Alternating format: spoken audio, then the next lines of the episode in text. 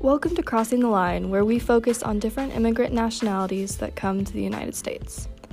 Today, we are talking about Southern and Central American immigrants. Each of us has a different topic that we will be focusing on. My name is Amelia, and I will be talking about three leaders and organizations. My name is Kaya, and I will be focusing on historical treatment.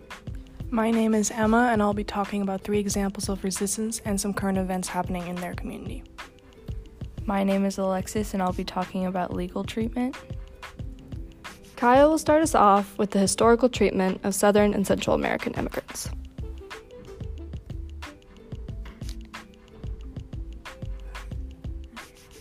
Yeah, stop it.